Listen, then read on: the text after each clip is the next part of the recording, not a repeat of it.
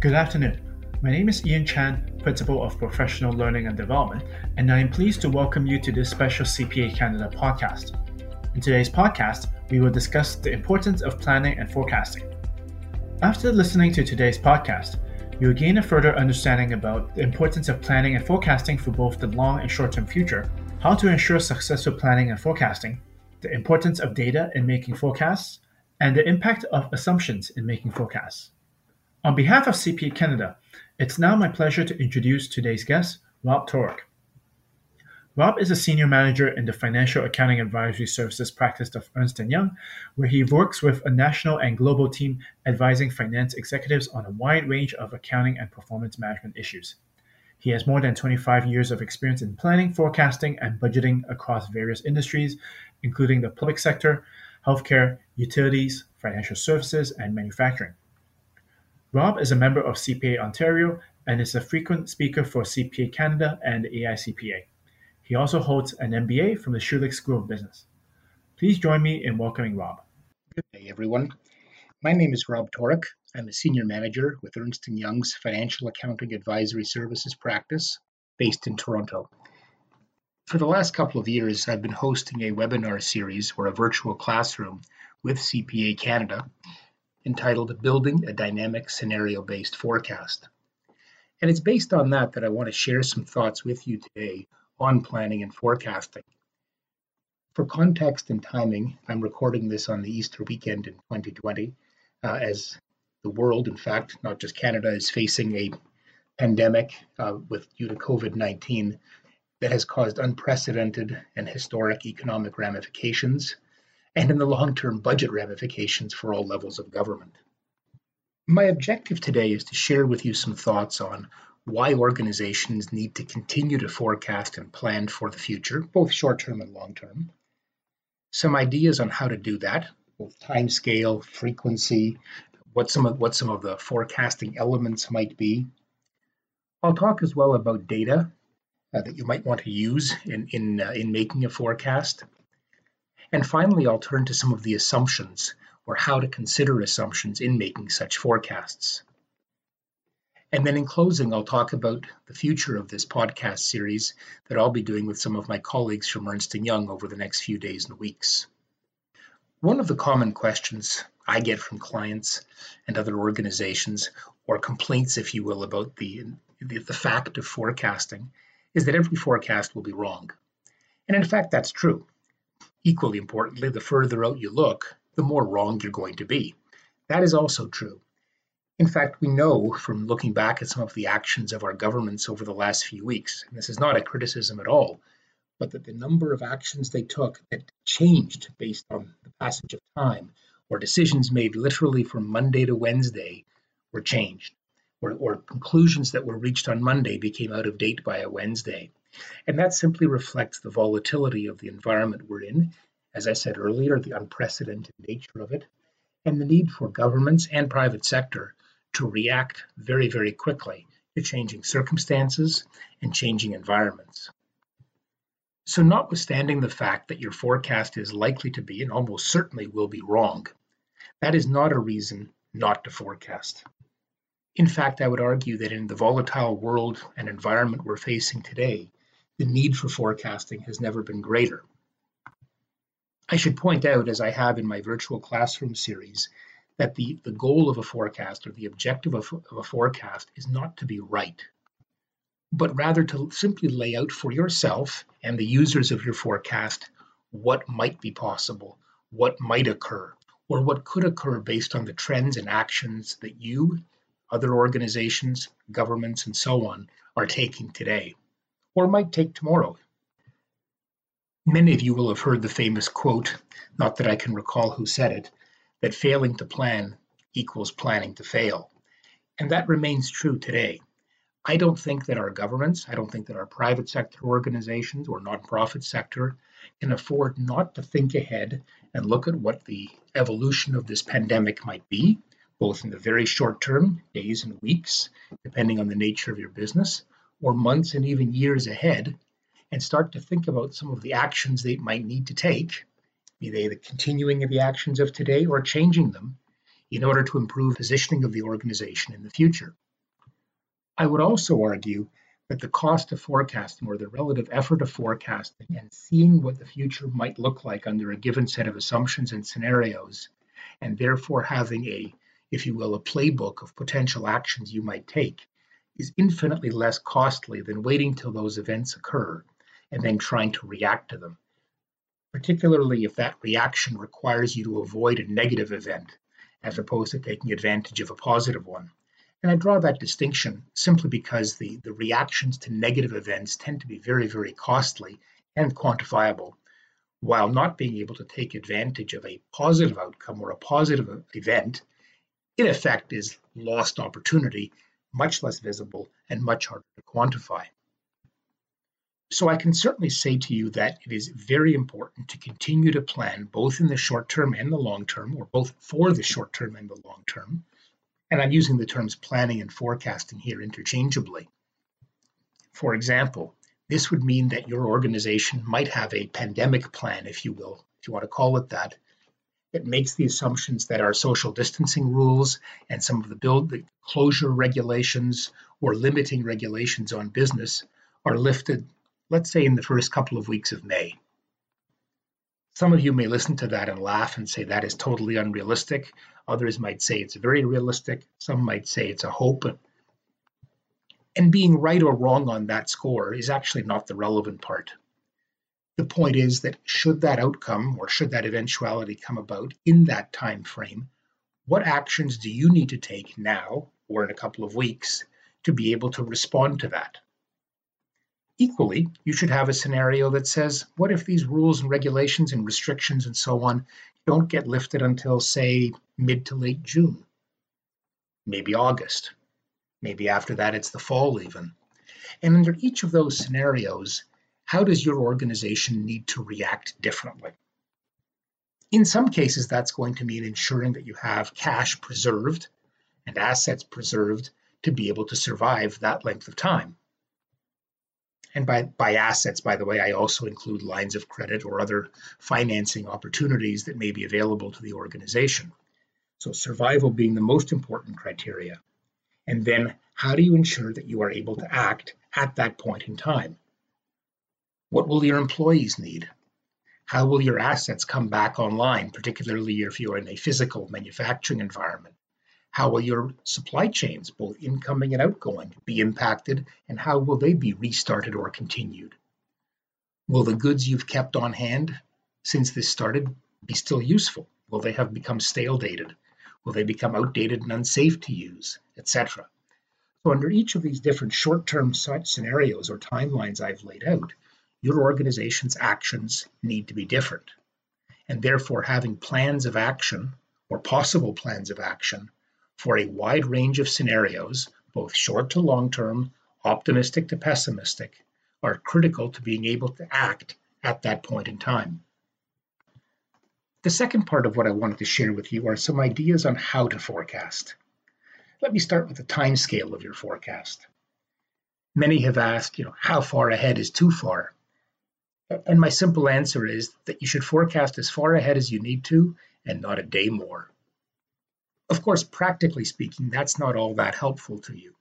So let's look at a couple of different organizations. If you're in a retail world, potentially and most likely, your operation is closed today unless it's selling necessary goods, be it healthcare, food, and so on. So if you're in one of those environments, retail environments that's closed today, the first thing to think about is what are the possible timelines to reopen, perhaps along the scenarios that I laid out a moment ago. At that point, you might be thinking, some of my customers will have not been able to purchase certain goods for several weeks or even months.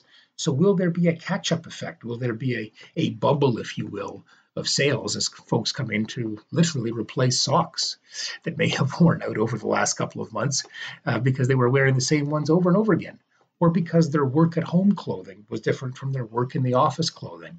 So, you may be in, in an environment where those who have the, the cash flow still and were able to work during this period and or received government funding suddenly have a pent up demand that your organization might need to respond to. Conversely, you might be thinking that the opposite will occur, that some of the spending that folks would normally consume, of the consumption that would normally occur, may disappear as consumers and, and individuals and families rebuild their financial position, especially for those who've lost incomes or lost portions of their incomes during this crisis. Again, it's not the importance of having the accurate forecast, but being able to think about both of these scenarios and how they might impact your business differently. In a few minutes, I'll talk about some of the underlying assumptions that you might make, and therefore which of the assumptions might be valid under a different set of circumstances. When I think about the time scale of a forecast, i.e., something that's very short term or long term, whether it's measured in days or weeks or months, one of the considerations we need to think about is that your forecast needs to be able to look ahead and see what I'll call the inflection point. See where certain conditions or environments are changing or likely to change, and therefore what time scale or what time point in time do you need to make a decision to avoid or take advantage of that inflection point. An obvious example, referring back to what I said a few moments ago, is to estimate a date when some of our uh, social restrictions and legal restrictions, business restrictions, and so on may be lifted. If you were to assume July 1st, just to pick a date somewhat randomly, then we need to think about the actions you need to take in the days, weeks, or even months ahead of that date so that you're prepared when it happens. And having that playbook ready, for example, 30 days before the restrictions are lifted, we need to do, let's say, labor scheduling. We need to start cleaning the place of business and the establishment. We need to provide and develop policies for our staff coming back to work, and so on. Obviously, that plan is not really going to change a whole lot if my timescale slides to June 1st or August the 1st, but at least you have a plan in place of the necessary steps you need to take in the immediate days and weeks prior to or after that change in circumstance, that inflection point, as I called it. Without having that plan, you're simply going to react to a sudden decision or sudden announcement that you otherwise had no visibility to. And you'll be scrambling to say, oh, it's being lifted in a week or two weeks, or it's not being lifted. Now what do I do? My suggestion in planning for the future is to build those scenarios, build those plans up front, tweak them as circumstances evolve, but then make your decisions or, or execute your decisions based upon a set of plans and scenarios that you've already developed. Put simply, have a playbook and react to circumstances as they cause you to adjust the playbook. Don't invent the playbook on the fly. The next point I want to address is the frequency of a forecast. Should it be done every day, every week, every month? And the answer is yes. Actually, all of those, depending on the nature of your business.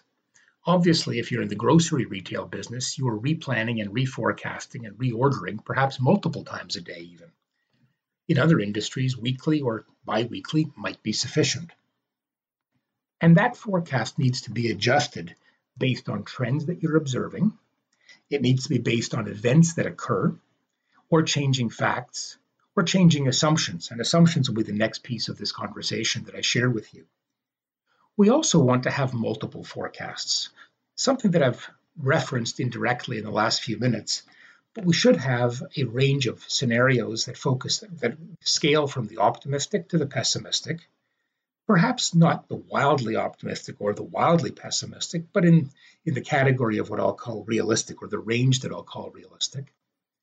We want to have plans that focus on the very short term in the immediate days and weeks ahead, as well as somewhat in the longer term, be it weeks to months or maybe a year, again, depending on the nature of your business. The more short term the plan, the more detailed it can be. The further ahead you look, in all likelihood, the more aggregate that plan can be, or the less granular it should be.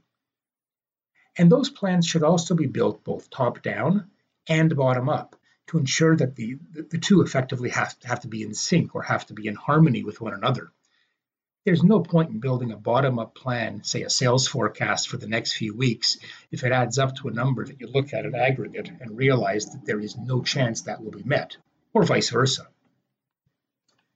In my virtual classroom series, I talk a little bit about a rolling forecast or the concept of a rolling forecast, which simply means that as each period goes by, and these days that could simply be a week, not just a month or a fiscal quarter.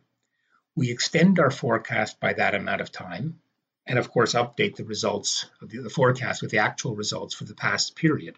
And as I said, that could be a week, it could be a month. It's typically normal in larger organizations to do this quarterly. But in the environment we're facing today, you might reforecast a little bit every week and look at what's changed, what trends have evolved, what facts have changed, uh, what happened in the business in the last week. Does that suggest a, an inflection point or a changing trend? Or do you think it's noise based on random circumstances, be it good weather, bad weather, uh, good news, bad news in the underlying economy, and so on, and therefore not really something you want to plan for, be, for being a, a, a change in the environment, but simply random events of the last week? Let me turn to the second last topic, which is data. And that simply asks the question of what do you need to know? What do you want to know? And what are you simply assuming you know? Obviously, what you need to know to run your business is very different from the what you'd like to have, which will help you run the business better, but it's not a critical element of data, a critical element of knowledge that will allow you to make the basic decisions. But I do want to draw a distinction between what you need to know versus what you assume you know. A couple of questions around assumptions. Will employees want to return to work? That seems obvious because a lot of employees have lost income in this pandemic and will continue to lose income for the foreseeable weeks and months. But that doesn't mean that the environment you're working in, your particular business, is conducive to having people want to come back to work. And even if they want to come back to work and are willing to come back to work, what what changing circumstances, what actions will you need to take? What physical changes will you need in order to ensure both the physical safety and the mental health, the mental safety of your employees. A simple example is the implementation or the, the, the uh, installation, I should say, of plexiglass shields to protect cash registers and the, and the uh, sales staff in retail environments today. Those didn't exist and were installed literally overnight by location by location by location. A number of bank branches closed temporarily. How do you bring those people back to work? What physical setup do you need to have in order to ensure that they are both willing and able to work and do so productively? What actions, if any, will landlords have taken based on the pandemic?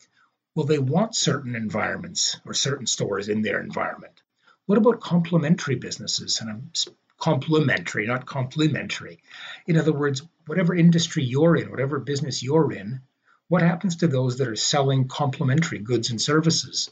And how will those affect the demands upon your business?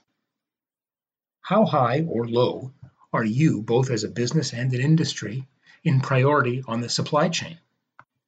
Today, the focus is on food, medicine, and other healthcare products. But what happens a month from now or three months from now as the relaxation of the rules comes into play? So we need to think about how we fit in the supply chain priority. Last topic assumptions. Assumptions should be the focus of your forecast. And the reason is that these are the things that you can look back on and say, what I'm expecting to happen did happen or did not, but it happened because the underlying assumptions were valid. Otherwise, it's simply a random event. The broken clock is right twice a day. Well, if I make an, if I make a forecast, at some point that will occur. I'm almost certain of it. The point is to assume when it will occur. We know that we're in a deep economic recession. It's almost certain, at least we hope so, uh, but I would say it is virtually certain that we will recover from that recession. The challenge is not to know that we will recover. The challenge is to know when the inflection point will occur, to know when the recovery begins, and roughly the rate of climb or the rate of growth of the underlying economy in terms of defining when that recession ends. Assumptions also tend to be evidence based, and therefore we can look back and try to understand how accurate were we with our assumptions and potentially what caused the assumption to be inaccurate or what did we do to ensure that we made a good assumption or that we happened to develop a good assumption. So I hope that helps you think about how to plan and forecast for the next few weeks and months as you look at your businesses. Of course, we'd be happy to help if that needs to be the case. And in helping organizations, I'm also going to be doing a series of additional podcasts with some colleagues from Ernst & Young to talk about very specific aspects of planning and forecasting and to help organizations manage through the crisis. We'll be talking about closing your books remotely, quote, the remote close as it's often called, which is critically important, particularly in the calendar time frame we're in, as organizations are rapidly closing their books to the fiscal first quarter today. Uh, and we'll be doing that over the next couple of weeks, and likely the next close will also be remote. We'll also talk about some cash preservation and cash management opportunities or ideas that both we and some of our clients have been working on over the past few weeks and will continue to execute in the next few weeks. So, with that, I thank you for taking the time to listen and hope you've gained value from this podcast. Thank you. We thank you for listening to this podcast. For further information about CPA Canada and our available resources, I encourage you to visit our website at www.cpacanada.ca. This material is provided for educational purposes only. Although it has been carefully prepared and reviewed, the presenters and CPA Canada cannot accept legal responsibility for its contents or for any consequences arising from its use. The materials are meant to provoke and facilitate thought and reflection. The guidance provided to participants in response to these items is not to be interpreted as conclusive judgment on any specific situation and should not be directly applied to other situations.